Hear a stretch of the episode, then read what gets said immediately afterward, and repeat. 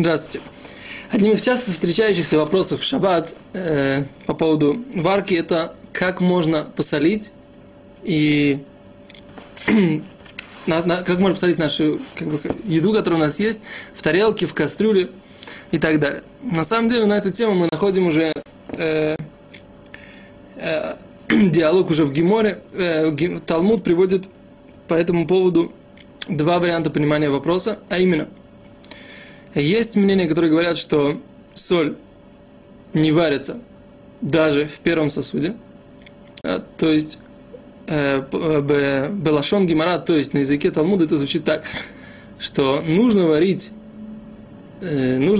соль как говядину, то есть как не просто говядину, а как мясо быка, то есть как бы не мягкое мясо теленка, а как мясо быка, то есть жесткое мясо, которое требует долгой варки.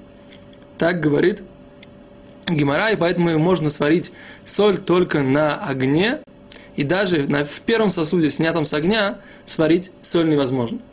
По этой идее, да, по идее, высказанной в этом высказывании Гемары, мы понимаем, что сварить соль можно только на огне, и даже если вы посолили кастрюлю, например, вы сняли суп с огня, попробовали его в шаббат, и вы видите, что он недостаточно соленый.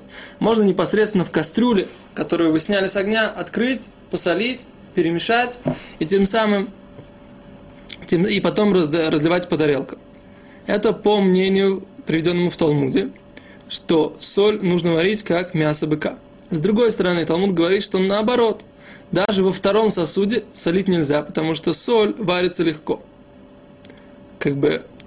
Каким образом объяснить это разногласие? На самом деле есть по этому поводу много разных вариантов. Тут нужно для этого глубоко изучать эту тему в Талмуде, и мы призываем всех этим заняться. Да? Каждый человек, который откроет эту сугью, эту тему, и глубоко проучит комментаторов и поиски, и кодификаторов этой темы, получит огромное удовольствие и увидит до какой степени красиво те объяснения, которые можно предположить и можно высказать в качестве аргументации этих вопросов. Но вкратце можно сказать так. Вопрос, что такое варка в соли.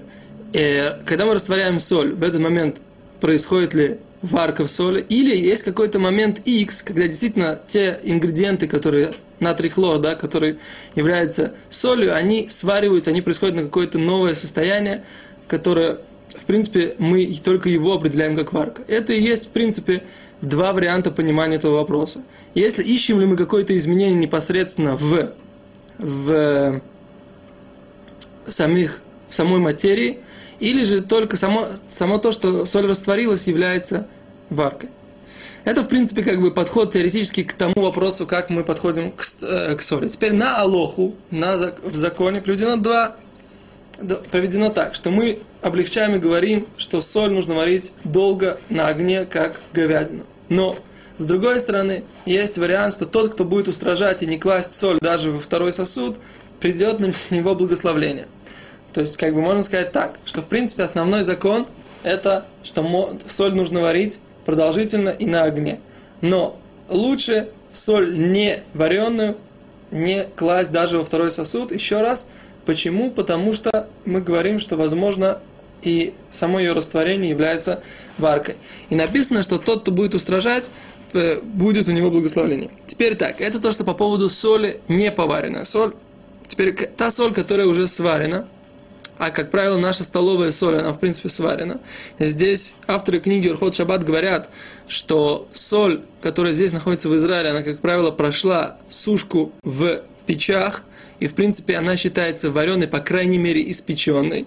И поэтому, например, положить ее на горячее мясо во втором сосуде, которое, в принципе, несмотря на то, что оно является, возможно, как первый сосуд, поскольку в этот момент соль она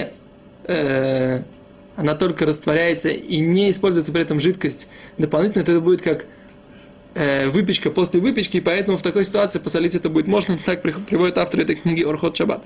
Теперь соль, которая, еще раз мы говорим, которая не вареная, а лучше ее во второй сосуд не класть, тот, кто хочет благословения наших святых, кодификаторов закона, а те, кто хотят облегчить, имеют возможность сделать как икар, то есть как основной закон, а именно положить это не на огне, в первый сосуд не на огне.